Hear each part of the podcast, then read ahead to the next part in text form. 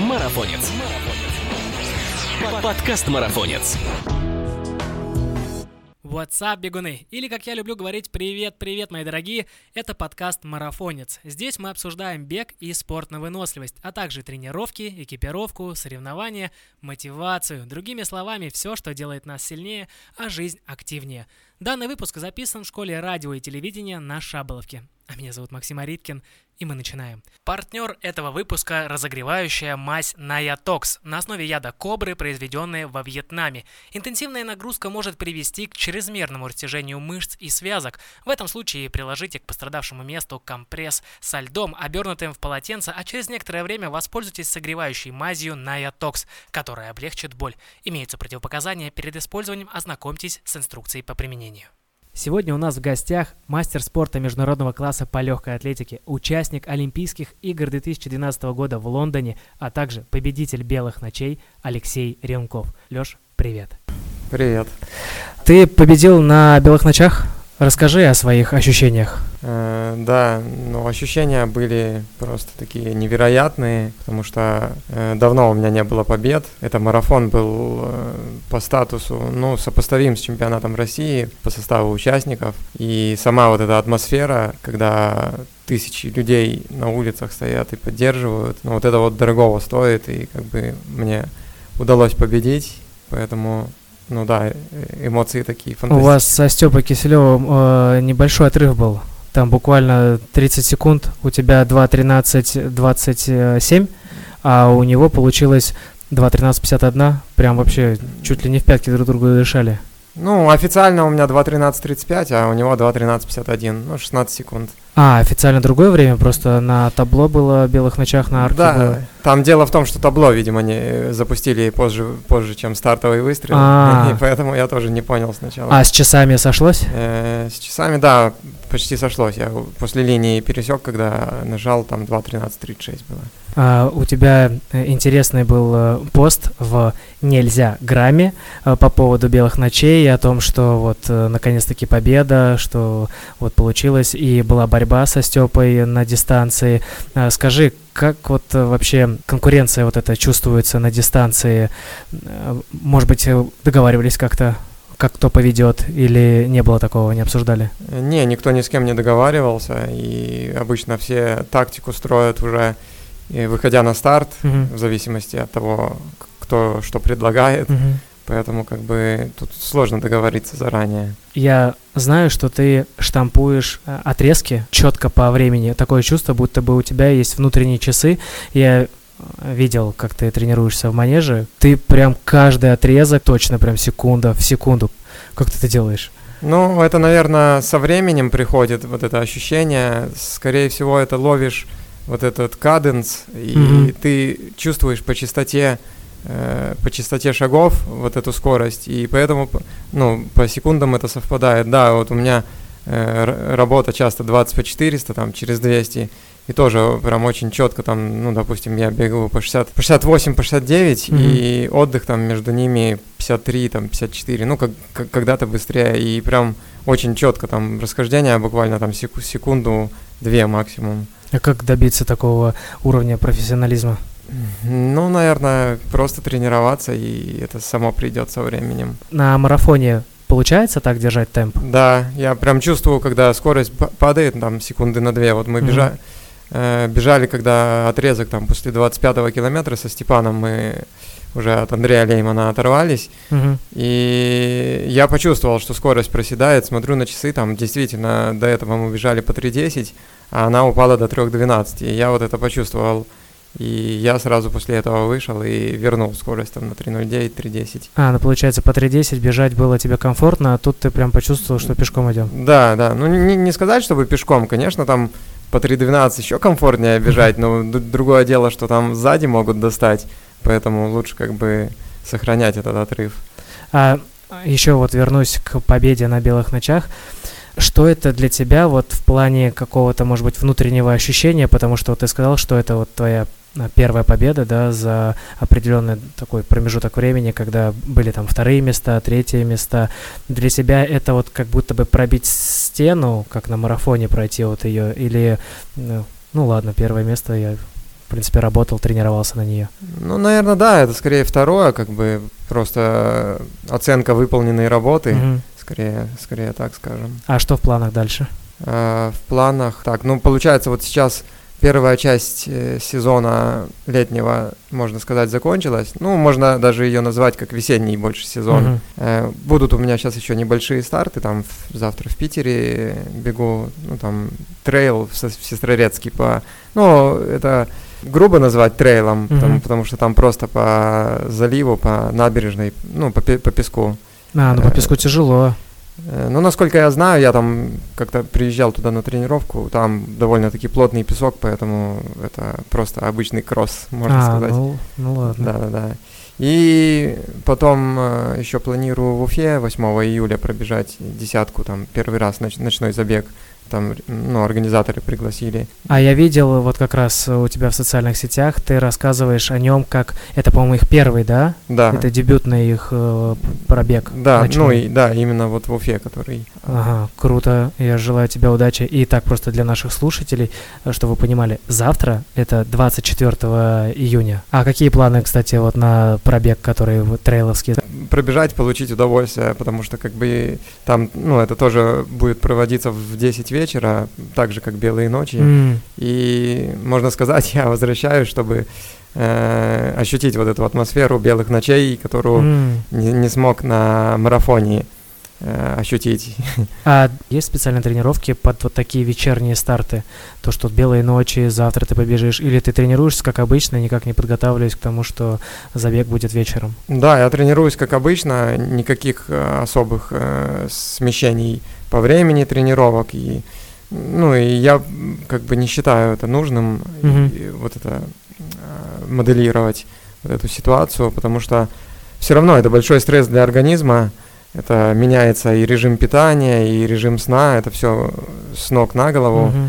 И когда ты живешь не один, а с семьей, это получается ты собственный график меняешь, а у семьи а, график остается прежним, и, ну, получается рассинхронизация, можно ну, сказать. да, кто-то спит, кто-то бегает. Да, да, да, и поэтому, ну и в целом, как бы, это большой стресс для организма. Я считаю, что лучше его испытать один раз э, во время соревнований, чем там несколько недель это организм насиловать. А это относится только к ночным пробегам, например, к перепадам температуры, что вот ты тренируешься условно в тепле, а потом у тебя старт в жаре в какой-нибудь, вот как в Дохе был марафон. Mm-hmm. Там же я слышал, ребята прям ехали куда-нибудь, где пожарче, делали тренировки в температуре.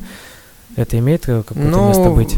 Там такая же ситуация схожая. Это просто большой стресс для организма, и многие просто потом до основного старта не доживают. Ну, то есть, А-а-а. как бы а. они выхолащивают себя на вот этих тренировках и потом приезжают на старт пустыми. Поэтому, ну, я тоже считаю, как бы лучше... Не делать этого. Да, просто, да, подойти и как бы смириться с вот этим. Угу. А, по тренировкам все ли удалось выполнить, подвестись от белым ночам? Все ли было так, как планировал? Да, в этот раз у меня все прошло без срывов, и я доволен тем, тем какую подготовку провел. Угу. Ну, то есть, как бы э, те травмы, которые меня раньше мучили, вот, ну, в этот раз э, они, ну, как бы все было идеально, мне ничто не мешало. Я, в принципе, выполнил то, что запланировал, поэтому, как бы... Ты сказал про травмы, почему их в этот раз не было? Ну, я сделал операцию в прошлом году А-а-а. и, можно сказать, избавился от. А, вот почему. Я просто думал, мало ли, может быть, ты на массаж стал ходить или какие-то иглоукалывания, например что-нибудь? Не, ну восстановительные процедуры никто не отменял, тем более возраст это сейчас играет еще большую mm-hmm. роль, чем ранее, когда был молодой, там, когда молодой можно там спокойно э, все себе позволять. А здесь, конечно, тут надо внимательнее относиться к восстановлению. Так для марафона, мне кажется, твой возраст самый пик. Конечно, да, 40 лет это не предел, и там можно как бы люди показывают и результаты, личные рекорды там 45 лет, угу. все равно организм э, немного по-другому работает, вот это восстановление, оно идет медленнее, и поэтому, мне кажется, все равно спад результата ну, идет потихоньку. В 2011 году ты личное время установил на марафоне 2.09.54 во Франкфурте, правильно? Да. Сейчас у тебя получилось 2.13. Да. Какие вот ты испытываешь ощущения от того, что ты знаешь, насколько ты можешь бежать, и пробегая сейчас вот за такое время, есть ли сейчас цели улучшить свое время, выбежать вот э, из этих двух тринадцати? Э, ну, я думаю, что сейчас я уже не способен пробежать, ну, такие цифры уже как бы...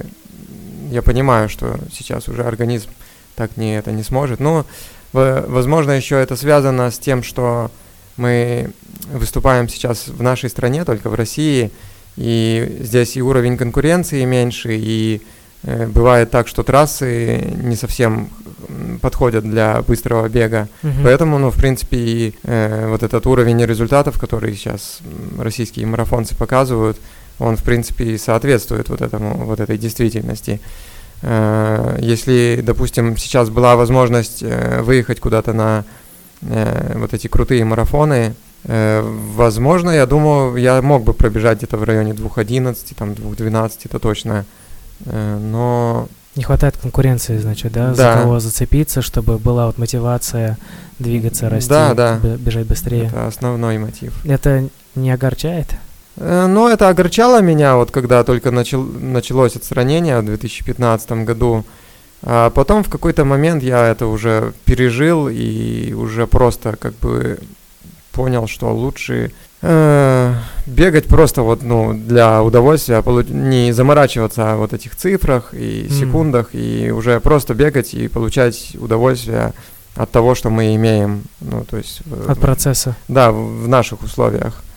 То есть ты сейчас э, уже так, это, видимо, на фоне опыта, профессионализма, когда ты переходишь от этого, от этой стадии, что я бегу на время, я бегу на место, а сейчас ты бегаешь чисто вот удовольствие. Может быть, кстати, благодаря этому и получилось занять первое место, выполнить, э, пробежать по такому времени. Да, возможно, это психологи вот это как бы и говорят, что когда у, у тебя нет давления сверху, что Мгм. ты должен кому-то, что ты там какие-то секунды там от себя показать, когда ты выходишь и ну, просто получить удовольствие и сделать свою работу, то, возможно, и как бы вот этот результат и рождается э, в этом. Так, э, для всех наших слушателей, давайте, ребят, э, кто только вступает на путь легкой атлетики или уже движется по нему, запомните, бегаем все в удовольствие, чтобы получать меньше травм и показывать хорошие результаты.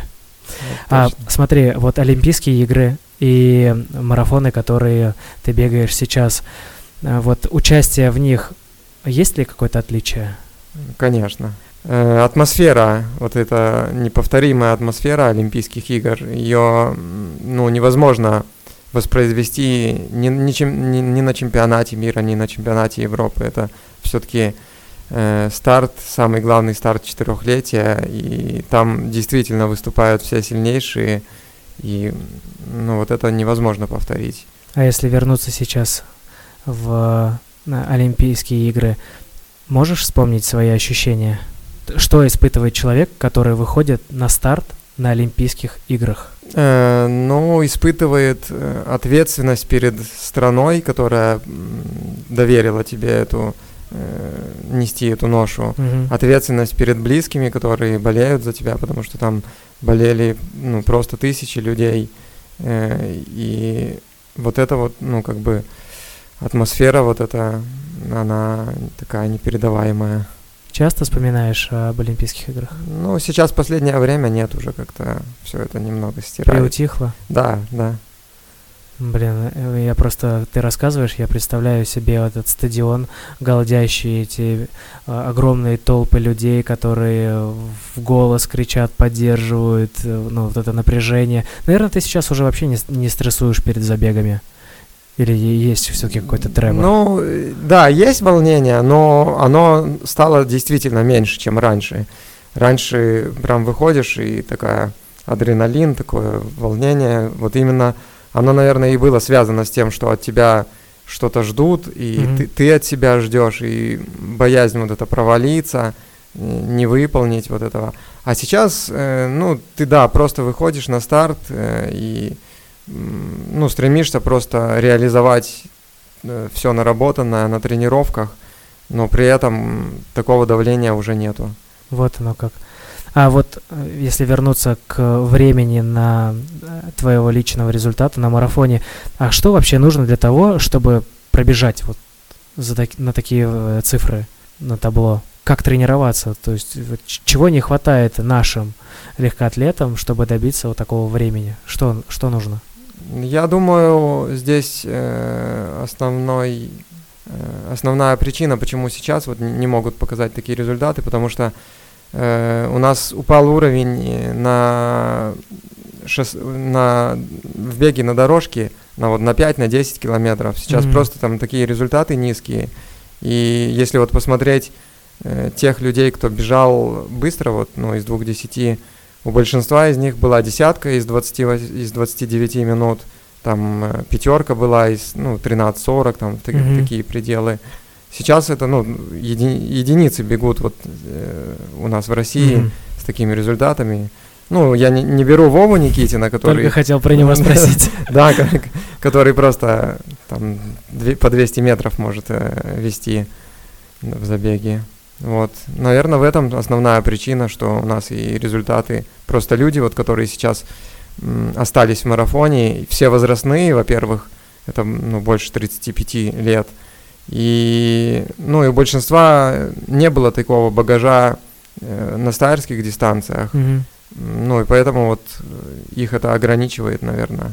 Получается, ты же смог, у тебя получилось. То есть, что у тебя было тогда, чего вот у наших спортсменов нету сейчас? Ну, у меня были результаты на, на десятки, на пятерки высокие. А чем они достигаются? Это же, в принципе, что? Ну, тренируйся, тренируйся, выходи на дорожку, бегай, э, терпи, выкладывайся. Тем более сейчас э, лучше восстановление, лучше питание. Не кажется ли тебе, что это просто какая-то мотивационная составляющая, э, составляющая вот наших бегунов, что они просто ну, не понимают, зачем это делать, для чего?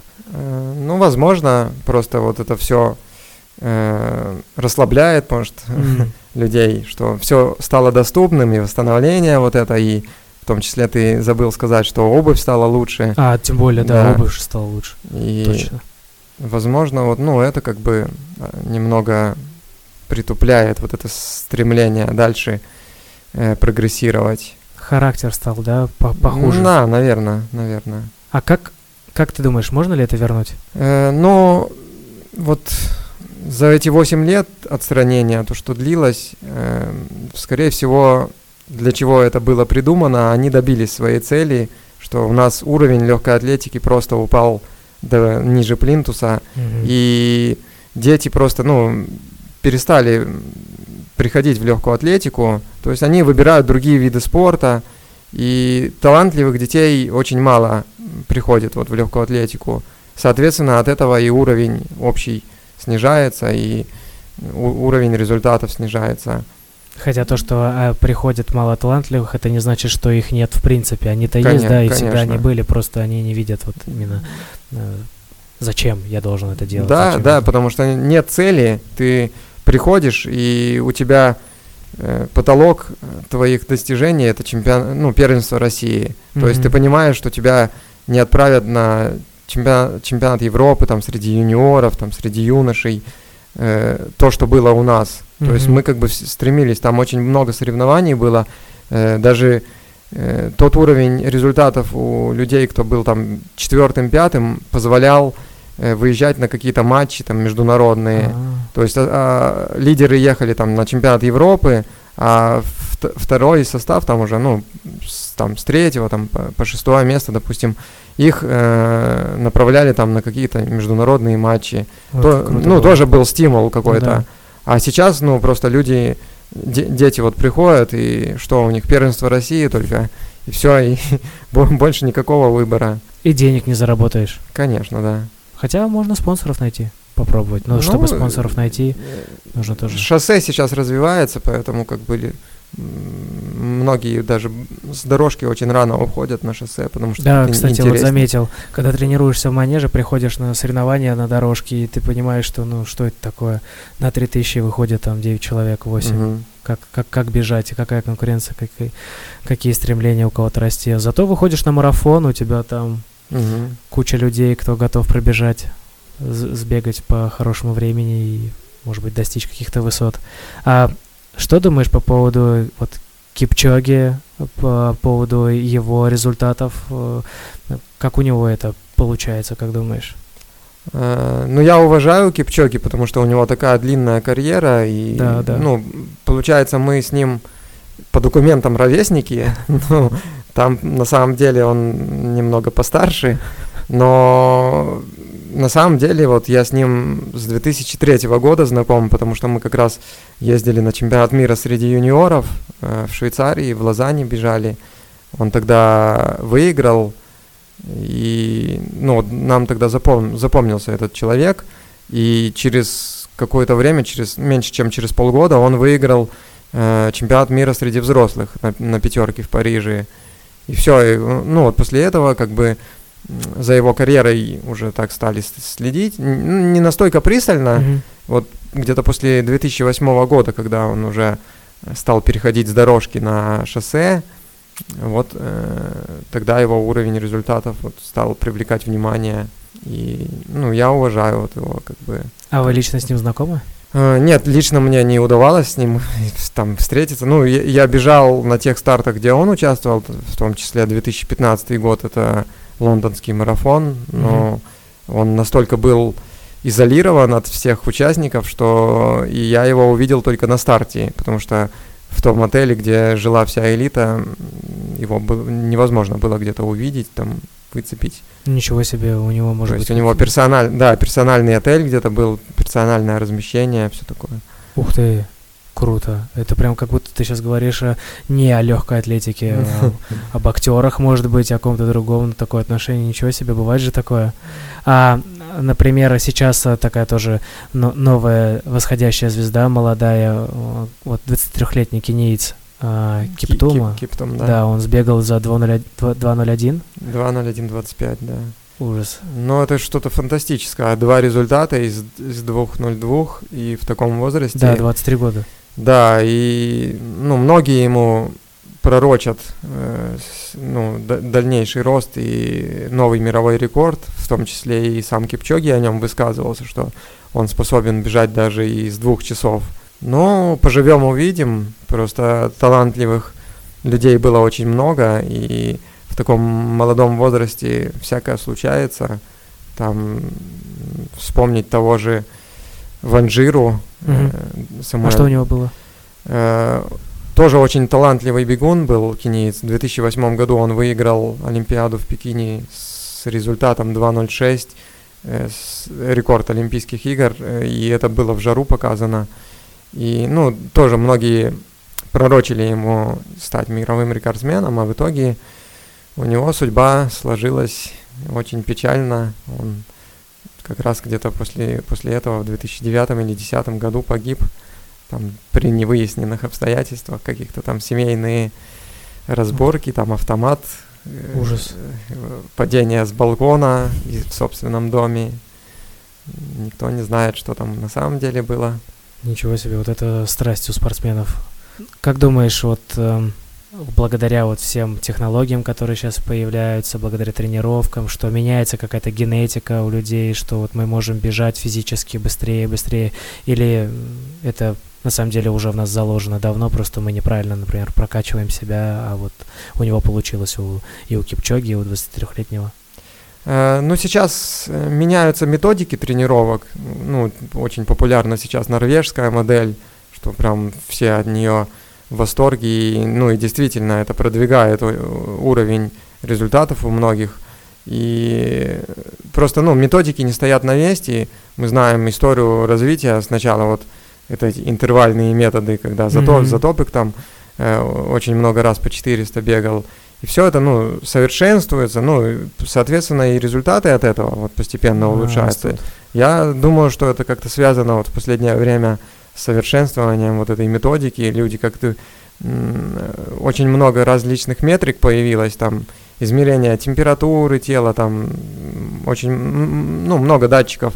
И это помогает в тренировочном процессе, но ты очень хорошо чувствуешь нагрузку mm-hmm. за счет этого и, и контролируешь ее. И то есть э, очень точно поп- попадаешь э, вот в это тренировочный, вот эту в тренировочную нагрузку, соответственно, и результаты от этого растут. А что за норвежская система тренировок? Ну, есть э, Олаф Александр Бё э, в Норвегии. Он за, работает с э, триатлетами угу. с 2016 года. И вот как раз, когда он пришел, он вообще не спортсмен, не какой-то физиолог, он, у него какое-то образование физика вообще. Mm. И как раз он вот начинал, когда работать с, э, со сборной, э, он именно занимался вот этой анализом метрик вот этих. Э, а, температуры тела, да, пульс. Там, да, да, все. но это постепенно, да, это ввелось. И потом, соответственно, он уже стал таким ну, глав, главным тренером, и к нему сейчас очень многие стремятся попасть. Угу. Там уже и на легкую атлетику это распространилось очень широко. Вот эти все под контролем, ну, под, под контролем и пульса, и э, температуры тела, и там еще сейчас ну, лакта, лактат, соответственно, да, лактат основной то есть там нет какой-то особой э, специфики именно тренировочного процесса в плане так, вот мы теперь больше не бегаем там по 50 раз 400 э, метров э, условно, а у нас э, меня, только отслеживание своего организма идет. На этом построена норвежская система? Ну, на основе вот этого отслеживания, соответственно, и тренировки корректируются. То, то есть там, если планировали, допустим, одно, а смотрят, что это не идет, естественно, ее меняют и ищут то, что то, что будет э, развивать организм, а не угнетать. А, ну это не как у нас, да? Ты приходишь на тренировку, у тебя тренер спрашивает, ну что, как ты себя чувствуешь? Ты говоришь, нормально. Ну, погнали. Да, да, да. Будем долбить сегодня вот столько. До соплей. Блин, ладно, это круто, когда появляется. Интересно, а у нас такое будет, что постоянно вот будут тренера все-таки к этому относиться серьезно, к восстановлению, состоянию организма э, спортсмена? Или... Не, у нас сейчас, сейчас уже появляются молодые тренеры, угу. которые вот это все анализируют, изучают, вот эту норвежскую систему, и уже начинают внедрять. И, э, ну, и есть уже первые результаты от этого. Угу. И я думаю, со- постепенно это будет, ну, у нас тоже как бы укореняться, и постепенно у нас уровень результатов тоже вырастет. А, ну то есть мы не в застое все-таки. Ну, мы потихонечку, но развиваемся. Да, есть единицы, которые двигают наш спорт, и, соответственно... Это мы просто... Ты упомянул Владимира Никитина. Мне вот интересно, а, как думаешь, а, вот за сколько он марафон может сбегать? Я думаю, он 2.06 способен пробежать. То есть... Э, ну, это я сужу по его результате, результату на половинке. И на фоне вот десятки, пятерки, да, которые он бегает, то, что вот мы говорили. Большой, да, большой запас скорости, и он бежит и половинку хорошо, поэтому я думаю, на марафоне у него вот этот уровень 2.06, это 2.06, 2.07. Он... Российский кипчоги, получается? Ну да, да. А как думаешь, скоро мы его увидим на марафоне? Ой, не знаю, он с, с тренером сейчас пока у них основная задача обновить рекорды России, там э, дес, десятку, пятерку, и только после этого они хотят переходить на марафон. Не знаю, насколько долго это затянется, ну, я думаю, в этом сезоне, если все нормально будет, Вова добьется своих целей, и, скорее всего, на, на следующий год он уже точно на марафон придет. Так, у марафонцев появляется новый конкурент в скором будущем, и, возможно, даже стимул стимул бежать быстрее, расти, потому что ну, нельзя же просто так впускать человека и не давать э, ему э, бой. Ну да. Э, нервничаешь по этому поводу? Не, я не нервничаю, я буду только рад, когда Вова придет в марафон, значит это, ну, наверное, будет то время, когда я, наверное, буду, ну, уже думать о, о том, как закончить спортивную карьеру, то есть как бы придет смена, а. который можно будет доверить. То есть сейчас мы, вот эти старое поколение, так сказать, все, кому за 35, мы не видим смены молодых людей, кто, mm-hmm. кто может прийти и бежать быстро марафон.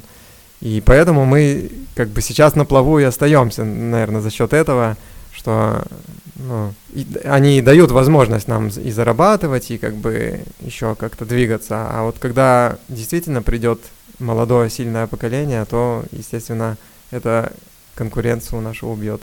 Я даже сейчас подумала, может быть, э, сделать московскому марафону две команды, э, старики и молодые, и какой-нибудь там тоже командный зачет, командные призы, и вот разделить вас и вот посмотреть, за сколько вы сбегаете, как так сказать, э, передать или не передать все-таки эту эстафету молодому поколению, а старикам э, уйти на заслуженный отпуск.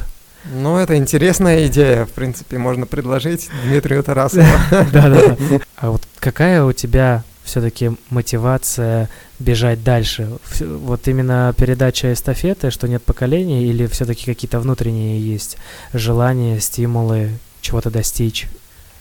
Ну, внутренние цели еще остались. Вот как бы сейчас э, на таком уровне, э, в таком возрасте еще показывать высокие результаты, потому что у нас э, не очень много марафонцев, кто доходил до такого возраста, там, к 40 годам и, или еще больше, и бежал быстро. Ну, вот это стимулирует как-то, mm-hmm. ну, оставить себе какой-то след в истории. Ты уже оставил след, ты в Википедии есть. Ну, это понятно, да, как бы, но человек все равно стремится продолж... к большему. Да, к большему продолжать. То есть, может быть, даже такое, что на Владимире Никитине это не закончится.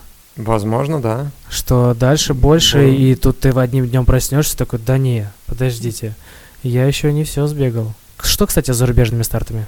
Э, честно говоря, я не знаю. Сейчас э, нашу федерацию восстановили в, в правах. Да, да, было такое. Но при этом действуют ограничения в связи с СВО. Угу. Э, на россиян и белорусов это распространяется, что ну, какие-то вот э, старты отказывают э, нам бежать. Угу. И сложно, сложно выбрать вот этот старт, где ты будешь уверен, что ты проведешь подготовку вот эту трехмесячную и приедешь и сможешь реализовать форму. Просто может получиться так, что ты будешь готовиться, приедешь на старт, и за день до старта тебе скажут нет, мальчик. А, то есть такое может быть? Да, бывали такие случаи, поэтому, ну вот насчет международных стартов я сейчас пока сильно не уверен, что где-то куда-то стоит сейчас. А, то есть ты пока никуда не стучишься, да, чтобы побегать где-нибудь за рубежом, ты чисто топчешь российские старты. Да, пока что так. Но есть внутри, да, желание конечно, все-таки... Конечно, да.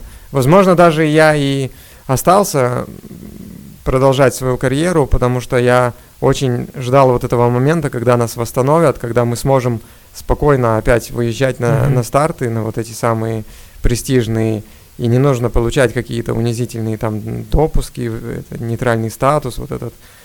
Просто выступать за свою страну и, ну, за, за себя, конечно, ну, но да, и да. с российским флагом. И, ну, в принципе, вот может... То есть ты такой оптимист на самом деле? Потому что я знаю, есть... Э, этот лагерь делится на две категории.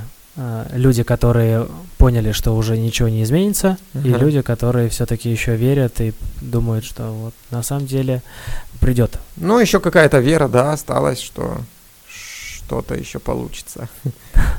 Блин, ну надеюсь, что что-нибудь изменится, и все-таки у российской легкой атлетики появится стимул развиваться, выступать на зарубежных стартах и показывать эту конкуренцию, потому что у нас есть сильные спортсмены для всего. То есть пла- планы на будущее – это потоптать пока наши старты. Да, да. Расскажи про восстановление. Вот как марафонцы такого уровня, как ты, восстанавливаются после старта? Вообще, сколько, сколько времени нужно для того, чтобы восстановиться перед э, следующим, грядущим? Именно после марафона? Да, да, да. Ну, обычно это где-то занимает две, две недели. Я первую неделю вообще не бегаю, ну или выхожу прям э, в таком легком режиме, прям в удовольствие, там бежишь птички, птичек слушаешь, вот прям заставляешь себя бежать медленно и наслаждаться вот этим процессом. И, ну, это может там один-два раза вот в первую неделю выходишь mm-hmm. на, на тренировку. Потом дальше вторая неделя, там можно чередовать э, через день бегать, там буквально километров по 10. И при этом вот эти две недели сразу же после марафона начинаешь э, восстановительные мероприятия. Это в первую очередь массаж, потом после через какие-то 2-3 дня баня, ну и там водные процедуры, всякие mm-hmm. бассейн. Ну вот сейчас еще стал доступен там лимфодренаж. Да, да, видел у тебя Да. есть такие. перкуссионные массажеры, все это, ну, как бы идет в это в дело. То есть после белых ночей ты уже успел восстановиться, чтобы спокойно выступать на грядущих. Да, ну тут еще немного подстегивают вот эти старты, которые, ну, можно сказать, обязательные. Мгм. И так сильно не расслабишься. Можно было бы вообще две недели просто отдыхать, Отдыхать. ли- ли- да, лежать на кровати, там высыпаться. И, ну, пр- просто после этого пришлось бы дольше втягиваться, входить в форму. А это мне сейчас как бы ну, не- Нет времени на да, это. невозможно, да. И, ну, в принципе, вот двух недель мне достаточно, чтобы А ты сейчас чувствуешь, что ты восстановился, или все-таки хотелось бы? Э, Да, по показателям я вот сейчас бегаю, если смотрю по пульсу, э, с- у меня примерно, ну, чуть-чуть пульс выше, чем было до марафона, там, ну, буквально на 3-5 единиц. Э, Но в целом, как бы, ощущения такие хорошие. Это, это классно, что успеваешь восстанавливаться, несмотря ни на что, и э, пр- продолжать выступать. Леш, спасибо тебе большое, что ты нашел время, что пришел к нам э, в студию, что мы записали, я считаю, классные, полезные, информативные Мгм. подкасты. У- Многие узнали твою историю, твои цели, желания и в целом про э, вообще ситуацию в легкой атлетике, что все-таки у нас есть э, люди, которые растут, развиваются. Спасибо большое тебе, Ага. что пришел. Спасибо вам. Партнер этого выпуска – разогревающая мазь Наятокс на основе яда кобры, произведенная во Вьетнаме. Интенсивная нагрузка может привести к чрезмерному растяжению мышц и связок. В этом случае приложите к пострадавшему месту компресс со льдом, обернутым в полотенце, а через некоторое время воспользуйтесь согревающей мазью Наятокс, которая облегчит боль. Имеются противопоказания перед использованием, ознакомьтесь с инструкцией по применению. Марафонец. Подкаст Марафонец.